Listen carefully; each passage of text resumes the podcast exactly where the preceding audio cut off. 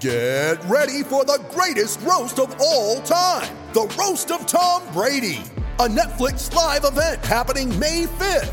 Hosted by Kevin Hart, the seven time world champion gets his cleats held to the fire by famous friends and frenemies on an unforgettable night where everything is fair game.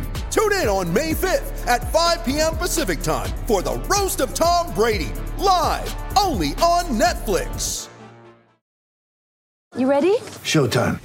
On May 3rd, summer starts with The Fall Guy. Let's do it later. Let's drink a spicy margarita. Make some bad decisions. Yes. Audiences are falling in love with the most entertaining film of the year. Fall guy. Fall guy. Fall guy. That's what the poster said. See Ryan Gosling and Emily Blunt in the movie critics say exists to make you happy. Trying to make it out? Nope. Because I don't either. It's not what I'm into right now. What are you into? Talking. Yeah. The Fall Guy. Only in theaters May 3rd. Rated PG 13. Welcome to New York. Attention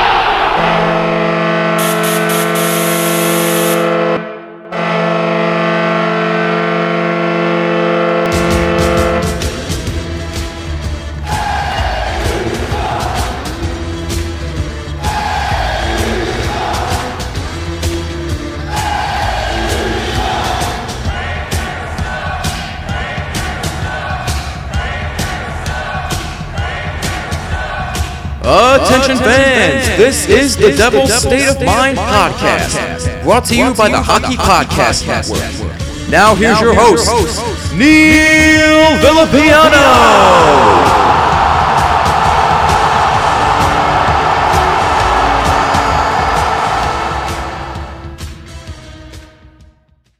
Devils fans, we are very excited to welcome on our first guest of the off season. I told you guys that we are going to have a lot of different guests coming on this podcast throughout the off season, talking about all different things involving your New Jersey Devils.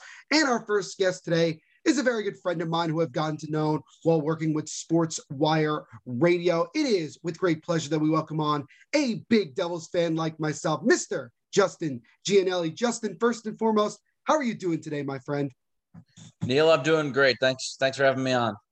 No problem, man. Thanks for coming on and spending some time with us. So, the first question that I like to ask a lot of my guests, especially when I got, you know, other fans like yourself on here is how did you become a fan of the New Jersey Devils?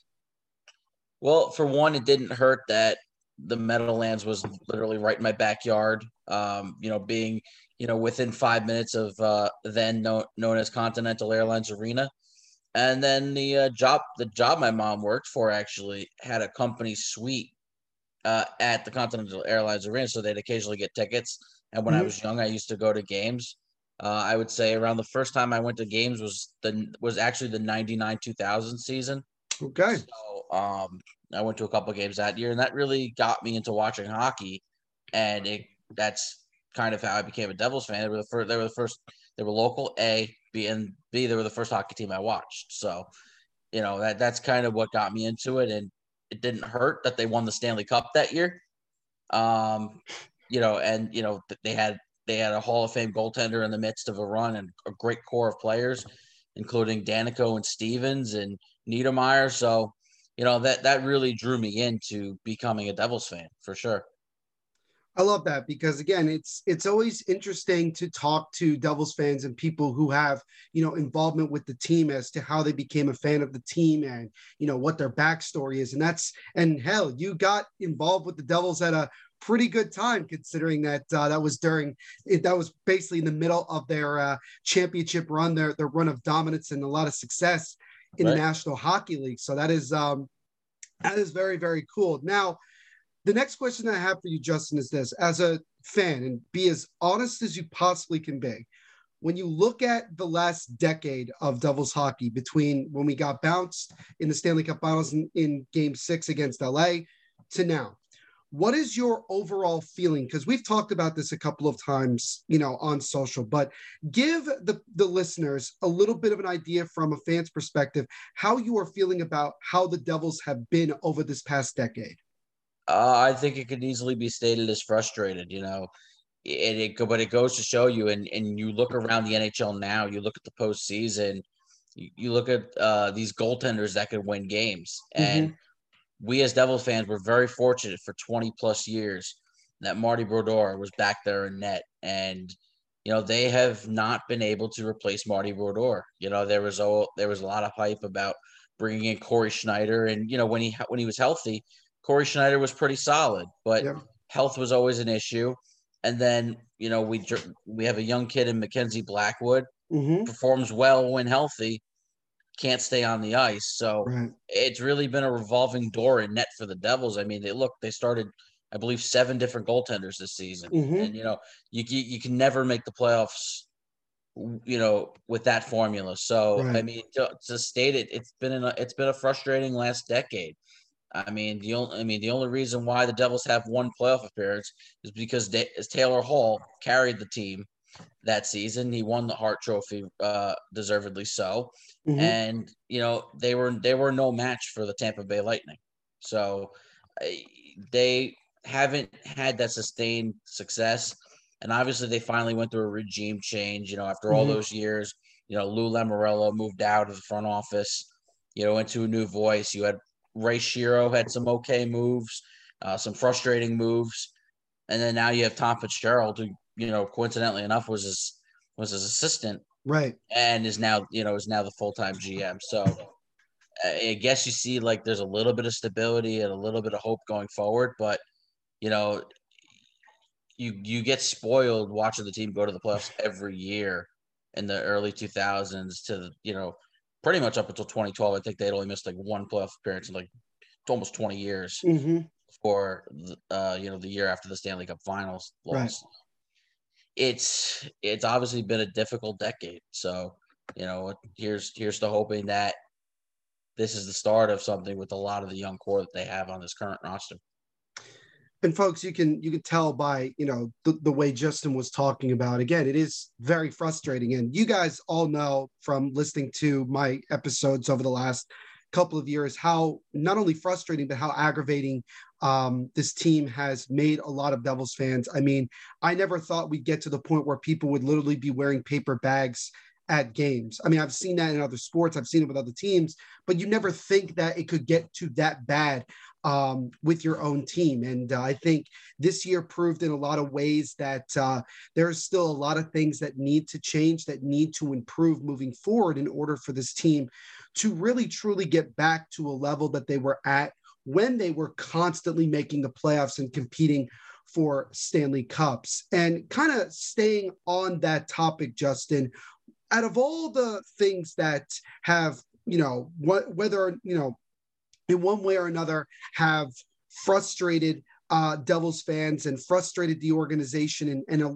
prevented them from doing things in order to become more successful. What is the one thing, in your opinion, that you feel like is the biggest black eye or biggest problem with the Devils organization as a whole? Well, nobody's gonna like this answer because it's the one it's the one answer that really can't change. It starts with ownership. Honestly, it it starts with ownership. I I just don't feel like ownership gives you that urgency of winning. You know, Mhm. they you know, they don't seem concerned about the low attendance numbers. They don't seem concerned that the team is constantly at the bottom of the standings. Um, you know, and this is this is a, a group, an ownership group that, you know, co- also co-owns the Philadelphia 76ers. And if I'm not mistaken, I thought I saw Blitzer get, trying to get involved in another franchise. Yeah, um, Joshua Harris and uh, Blitzer were involved in acquiring um, the Cleveland Guardians in Major League Baseball. Um, I believe they also have um, ownership to some degree of Crystal Palace in uh, English Premier Soccer. They almost were able to purchase Manchester City, apparently. So, as I've mentioned before numerous times, Justin, that this ownership group doesn't have one singular focus. It's more of a focus on their entire brand as a whole. Yeah, I agree with that. I mean, and it's hard to own multiple. It's hard to own multiple sports franchises. Now, one person who's doing it successfully, and it's it's evidenced by a what they're doing in the NHL playoffs, and Mhm. b what his team just did by winning the Super Bowl, and that's Stan Kroenke. Now, Mm, Stan Kroenke owns both the Nuggets and the Avalanche, right. And he also owns the Los Angeles Rams. The Nuggets were a playoff team; they're a consistent playoff team year after year. Um, the Colorado Ava- Avalanche are, are the prohibitive favorite to win not just the Western Conference but the Stanley Cup. Right. You know, you could argue maybe Florida or Tampa, You but could. and, and the L, and the LA Rams just won the Super Bowl. So, I mean, it, it's it really is difficult to own multiple franchises. It just goes to show you that what he's doing is so amazing, and makes it that much harder on a franchise that doesn't do a lot of investing in their you know in their organization to to see a, a clear path going forward. Yeah, and I think ownership is definitely something that a lot of us have been frustrated with and have talked about numerous times. Um, you know, the the only positive that you can say is that they have shown, at least in recent times, that they are willing to spend a pretty decent amount of money, considering the money they gave Nico Hischier the, in his extension. The same thing with Jack Hughes and the money that they gave to Dougie Hamilton. Now, Right. Tom Fitzgerald spoke about when he was talking with Pierre LeBrun from the Athletic a couple months ago about he does want to make another big splash in free agency. Now, whatever whoever that might be, whatever position we're talking about is going to probably end up requiring a lot of money. And as I checked this out earlier today, the Devils have about $25 million in cap space before any re-signings or anything like that. And that includes guys like, you know, restricted free agents, Miles Wood and Jesper Bratt. So obviously the Devils will still have a pretty hefty chunk of cap space to use for a team that has their core set and is uh, looking to strike um, and really begin that you know playoff slash championship um, window. But again, And that inclu- and that includes Subban coming off the books, right? Exactly. Yes. Subban Yeah. is off the contract, is off the books now, uh, you know, with the $9 million. That's why the cap space for the Devils skyrocketed so much all of a sudden, because again, that the, the Subban contract of $9 million AAV for the last couple of years is now off the, uh, off the uh, table. And it, it's kind of impressive from Tom Fitzgerald's perspective to still be able to acquire, you know, a high end talent like Dougie Hamilton, despite still having to pay Subban uh, well Right. over $9 million. So that, that give that uh, a lot of credit certainly goes to him. But uh, yeah, obviously the Devils do need to continue to make improvements goaltending wise. I certainly think top six scoring. I think they need to add an impact player. And I'd like to see them take care of Jesper Bratt too. And yeah, I, and I think that Jesper Bratt is probably the number one priority going into Yeah. the offseason. I think that's something that Fitzgerald is going to probably try to get done sooner rather than later so that he can focus on everything else. Right. Plus, the Devils also have the second overall pick going into the draft. So it adds another opportunity to either trade the pick to get an impact player or to just draft another elite player to have in your farm system to just continue to build that long term. Now, the next question I have for you, Justin, is one that um, it's kind of people's opinion has kind of gone up and down with this. There are people that have defended it, and then there are people that have not. But I wanted to get your take because I, I think we've talked about it a little bit. What is your overall feeling about uh, number one, Lindy Ruff coming back for a third season as Devils head coach, and also the Devils instead of firing the whole staff, just firing uh, assistants uh, Mark Recchi and Alain Nasreddine. Um, I was a little bit surprised and I was a little bit disappointed. I, th- I thought it was time for a different voice in the coaching room altogether. So I, I felt like it was better to completely clean house than just do it halfway. And I feel like this is kind of just ripping a band-aid off. Now you could you could say that it was time for Mark Recchi and Alain Nasreddine to move on. I mean, you know, Recchi was in charge of the special teams and Yeah. the special teams was absolutely dreadful all season long. I mean, it might have been one of the worst power plays I think I've ever seen in NHL history. It was pretty But bad. um, you know, I mean, obviously Tom Fitzgerald still has belief that Lindy Ruff is the right voice for these players. Yep. Um, the, the, you know, there have been players who you know came out vocal in support of Lindy Ruff. So I mean, they're they're willing to run it back one more time, at least with Lindy, and you know maybe put some some coaches who could really help the special teams and a, a better assistant coach. I mean, I mean Alain Nasreddine's been through the ringer. You know, he he took over. Um, I believe it was when they fired John Hynes. Uh, Uh, well, Alain Nasreddine or Lindy Ruff? yeah, Nasreddine Nazard, yeah, Nasreddine took over as the interim. as the um, interim, when and then he stayed. He stayed. He stayed on the staff when they hired Correct. Lindy Yep. Ruff. So he he's really been through the ringer over the last couple of years. But Mhm. Um, I think it's just time for a, a couple of some fresh voices. And you know, I would have liked to have seen a whole staff change, but you know, if they, if they believe in Lindy, then you know, then then at least the organization has like his back. Yeah, I think you. I think that's that's a very very fair way to look at it because again, even throughout the regular season, there were a lot of Devils fans out there that were either go, you know, when you go on Devils Twitter, you could see it. There, there are people that were defending Lindy Ruff and saying that it's unfair the amount of adversity that Ruff has had to deal with in just the two years he's been here.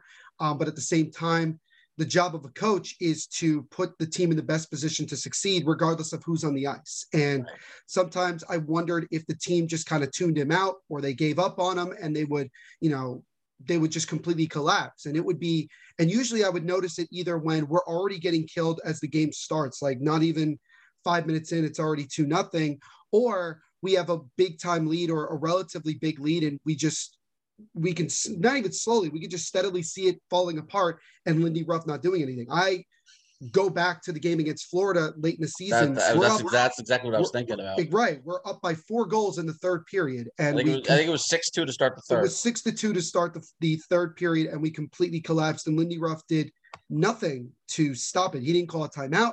He didn't do anything. He just allowed it to happen. And it was one of those games where it was one of the many games, honestly, where you wondered to yourself, how in the world does Lindy Ruff keep his job after this? right. And especially when you end the season on a six game losing streak, you go 0, 5, and 1 in the last six games and things like that.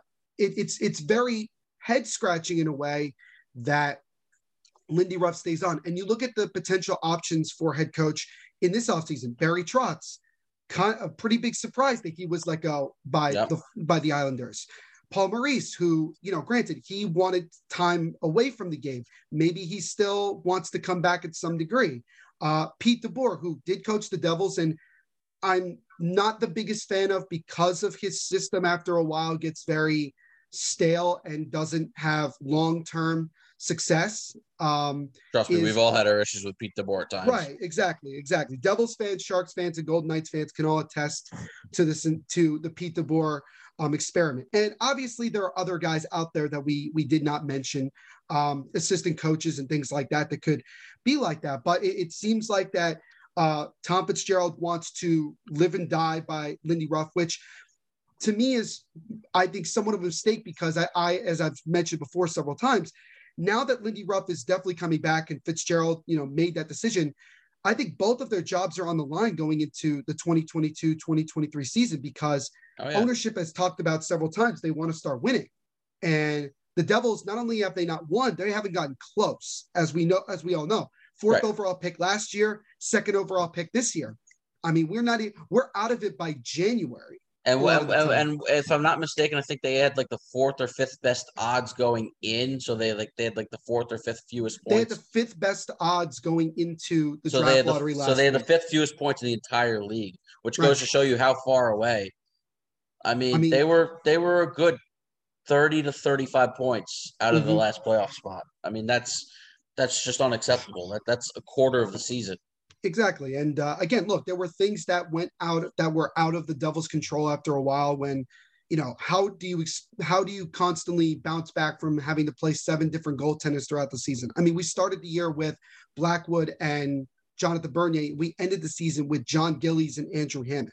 I mean, that's that right there tells you a lot. And while I would say the core is definitely improved, I mean, we had four different 20 goal scorers, which I don't even remember the last time we we had that type of success. There is still uh, room for improvement, and we have Yeah. guys in the syst- in the farm system, and there's also availability for you know top notch talent in free agency and even in trades. And um, like I've said before, I fully expect Tom Fitzgerald to be relatively active this offseason. He has to be He has to.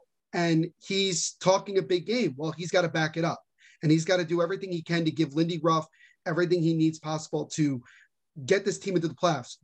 We can't. The Devils can't even finish a point or two out of the playoffs next season. It has to be. They have to be one of the final 16 teams uh, when the regular season is over next year. Yeah, because Damon Severson said in his end of the season presser, the rebuild is over.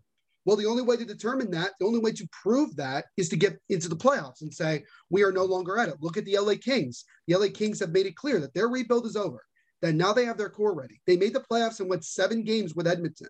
That's very, very impressive. The Rangers, they didn't necessarily rebuild. I would say that they more retooled considering the moves that they made, but still, they got back into the playoffs. They came back from 3-1 against Pittsburgh, and now we're now we're in the second round of the Stanley Cup playoffs. But So- but look at but look but you, the two teams you just mentioned. What's a common theme? Goaltending. That's The, true. the Rangers Very have a young a young star in in Igor Shesterkin, Mhm. and Jonathan Quick in certain games turned back the clock. I mean, he he might be 36 years old, and that might be a position of need for them within the relative near future. But they do have a young core that still will go. I know Dustin Brown's retiring, but you know still have Anze Kopitar. You'll g- and remember they they played seven games without Drew Doughty. right. They're their best defenseman. So Mhm. I mean, what Todd McLellan did to go toe to toe with Edmonton and be that close. I mean, they were in it all game. They were down. Right. The first They goal came late in the second. nothing in that game. Exactly. And so, I mean, it just goes to show you exactly what the Devils need to get to that spot. And a Mhm. lot of people could say both the Rangers and the Kings arrived a year early. That's you know, and, and the and the Rangers had this monster regular season. The Kings had a really good regular season, but both teams you could say they arrived a, a bit. They arrived a year early. I think that's a very fair point. And um, I think when we look at the Devils, it's they can't even arrive um, a year too early. This has to next year has to be that year. I think the rest of the league is probably expecting that as well. I mean, we've heard it throughout the year about oh, the future is very bright with the Devils. Look at what they've been able to build. They're building a juggernaut, and it's like, well, when does the future become the present? You know what I mean? Like, when does Right. it? When do we stop talking about what could potentially be looking ahead instead instead start focusing on what do we have now and what can we do to win now and i think that the devils have to find ways to win games next season that maybe they're not expected to win because that's going to be to me the difference between them getting into the playoffs and not. And as i said last year as i said at the end of this season and i'll say it again i'm not going to get hopeful or super excited about this team regardless of who's on it until it's february and we're still fighting for a playoff spot. That's the way that i look at it. I can't Agreed. you can't get excited in November when we're seven, three, and two and start thinking that this team is different than any other year, only to by the time we hit January, the season is over and we're just we're just going through the motions. So I think that there's still a lot to be desired. There still is a lot of things that need to change uh, moving forward. Hockey fans, the pursuit for the Stanley Cup is on, and DraftKings Sportsbook, an official sports betting partner of the NHL, has an unbelievable offer for the most exciting playoffs in sports. New customers can bet $5 on any team to win and get $100 in free bets no matter what, win or lose. Looking to turn a small bet into a big payday during the playoffs? With DraftKings same game parlays, you can do just that.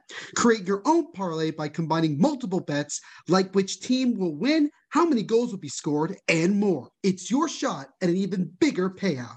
DraftKings is safe, secure, and reliable. Best of all, you can deposit and withdraw your cash whenever you want. Download the DraftKings Sportsbook app now. Use promo code THPN to bet $5 on any NHL team to win and get $100 in free bets, no matter what. That's code THPN at DraftKings Sportsbook, an official sports betting partner of the NHL. Minimum age and eligibility restrictions apply. See show notes for details. Now, Justin, over the weekend, uh, or actually earlier this week and also on the weekend, we got two uh, bits of news that involve the New Jersey Devils. One involving their um, their president, and also one involving their longtime play-by-play voice. The first one is uh, Hugh Weber stepped down as president of HBSE. Um, from my sources, I can only say just from my sources that it sounded like it was a discontent between Hugh Weber and the ownership group. That Hugh Weber wanted to really, really start winning, and that HBSE was more in more patient with it. And then Hugh got discouraged by whatever conversation he had, and ultimately decided to leave. Um, so there's that. And then the news that kind of rocked the Devils world uh, was Steve Cangelosi announcing, well, more or less the Devils, with in conjunction with Steve Cangelosi, that Cangelosi would no longer be the play-by-play voice on MSG for the New Jersey Devils. He would stay on on MSG for the Red Bulls, I think, for the remainder of the season. And I think there's the very likely possibility that he may just end up retiring altogether or doing more nationally televised soccer games because he is very well liked on ESPN doing Major League Soccer. Um, so this is kind of a two-parter question for you, Justin. First and foremost, how do you think uh, Hugh Weber resigning, I guess we could put it that way, affects the team overall and affects the organization?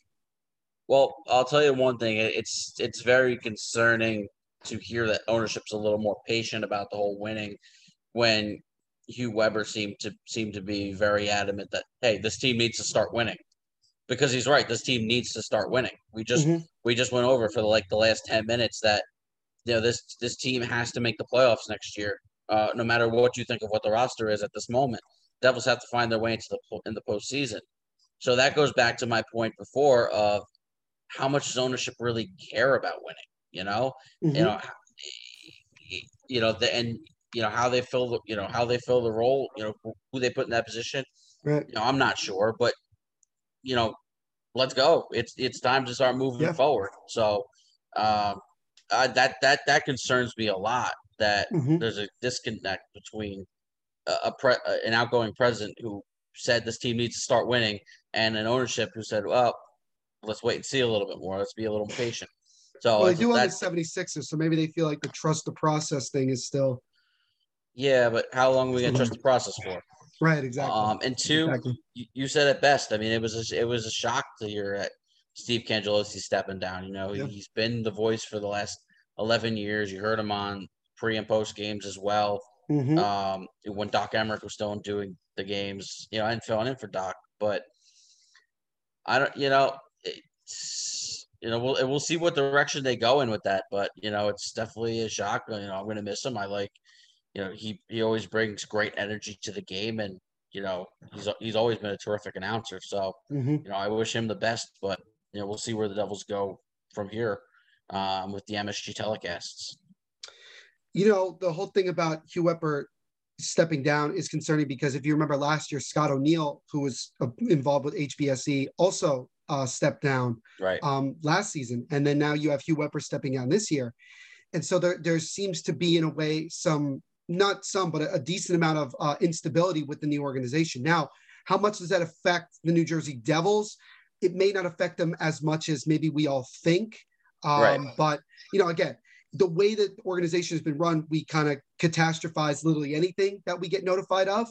Um, so that could be that certainly is a concerning thing, and we'll see what the Devils decide to do uh, with regards to that to that uh, vice president role. I believe Jake Reynolds is still um, is still with the Devils at this He is, moment, as far as I know. So Jake Reynolds is still Yeah. there.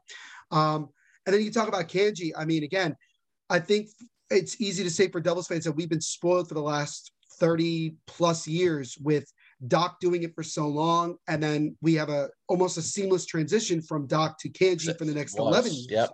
And now we're in a situation where another part of that old era has kind of come to an end from broad even from a broadcasting standpoint it's Mhm. obviously not going to affect the devils on the ice by any means Right. it will certainly mean that uh, that we're going to be hearing a completely different voice uh, i believe ken daneyko is still going to be uh, the color um, analyst uh, Right. but it is kind of interesting to see what the devils decide to do um, moving forward and what they decide for that. Um, I, be- I firmly believe that this was more of Cangy's decision than the Devils. I think Cangy probably notified the Devils towards the end of the season that he was going to do this, and they wanted to uh, just wait till the season ended and kind of everything the dust settled, and then kind of um, make that uh, announcement public. And uh, again, comes as a surprise and certainly Yep. somewhat not a disappointment, but kind of a sad thing of like, okay, again, we are really moving into a new era of Devils hockey with you know new announcers, um, you know different people now working within the organization,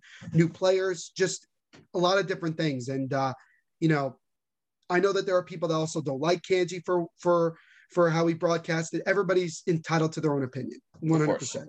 Yep. Uh, I will certainly miss Cangy, and and uh, Justin and I definitely wish him nothing but the best moving forward. Agreed. And uh, we're all looking forward to seeing who the Devils decide to bring. Well, not the Devils, because it's not really their decision, more or less. It's more of uh, Madison Square Garden Network to make that decision. Um, and my guess is that they probably already have somebody in place or have one in mind, but Probably. we may not know until a couple of months from now. Who knows? I think there's still, again, we are still into the early stages of the offseason. We're only Right. into the second round of the Stanley Cup playoffs. A Yep. lot of things are still going on from the 21-22 season. We're not the NHL fully is not into 2022-23 until probably um I'd say give it a month and a half, you know, once the Stanley Cup Finals goes through and we're into the NHL draft and things like that. So yeah, again, the Devils continuing to uh, grab some headlines, um, so to speak. Now, Justin, my last question for you, my friend, and, and again, thank you so much for coming on here today. We we really appreciate it. it. Is simply this: Absolutely. What is your message to the Devils organization at this point? When you look at what where the team has gone the last decade, where it's gone even the last couple of years, knowing what the expectation should be moving forward, what do you tell ownership, uh, general manager standpoint, coaching, player? What do you tell the entire Devils organization going into next season um, to get to to really get your point across?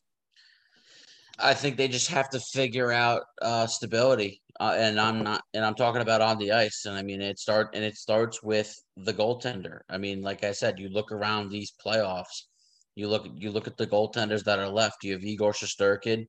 Um, if I'm not mistaken, I believe Freddie Andersen will return tonight, and you know, and start for the Hurricanes. If not, Mhm. you know, Antti Raanta is a solid backup.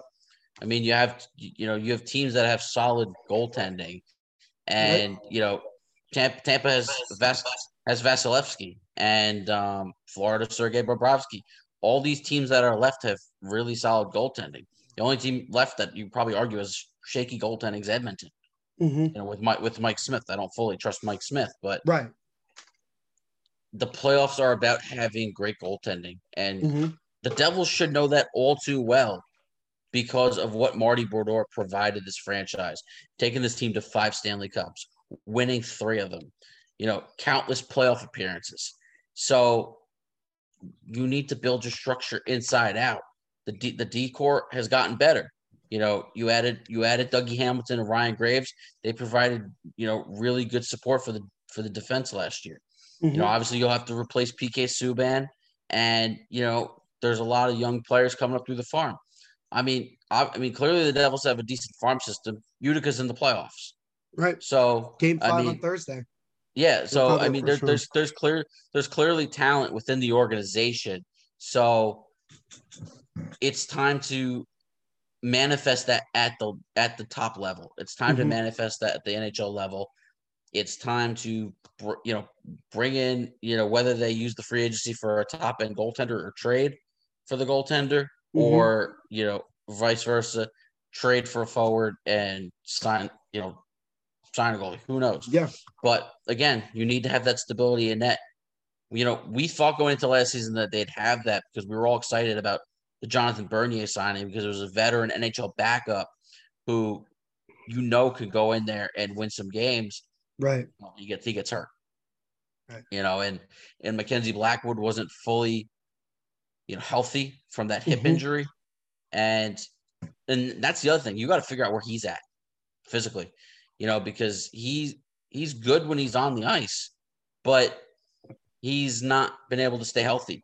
So I mean, it's really just if you're the Devils or ownership, if you're the front office like Tom Fitzgerald, you got to look around the league. You got to Right. look at you got to look at the playoffs, and you got to look at what teams are doing Mhm. and why, and why they got there. So I mean, I think that's my biggest message. Well, I absolutely love it, Justin. I think you nailed a lot of a lot of things on the head, man. And uh, again, before we let you go, I do this with all my guests. Uh, let the folks at home know where they can find you um, and anything you got going on, and uh, you know to get some more people to uh, listen to your content, man. So the floor is yours. Thanks, man. So uh, my personal Twitter, it's usually what I use to engage in social media at jgianelli12. Um, I more so talk about uh, baseball. I have a baseball podcast, Baseball Banter. Uh, at B-Ball Banter SM is the Twitter page for that. So that's really um, where you can connect with me. Um, on my personal Twitter, we could talk all sports, especially NHL. Talk about the Devils, the rest of the rest of the NHL playoffs Mhm. which I've been all over. So, you know, it's uh it's a good time. Hopefully next year at this time, you know, we're talking about a Devils game. Right. Yeah, know, that's what it needs to be.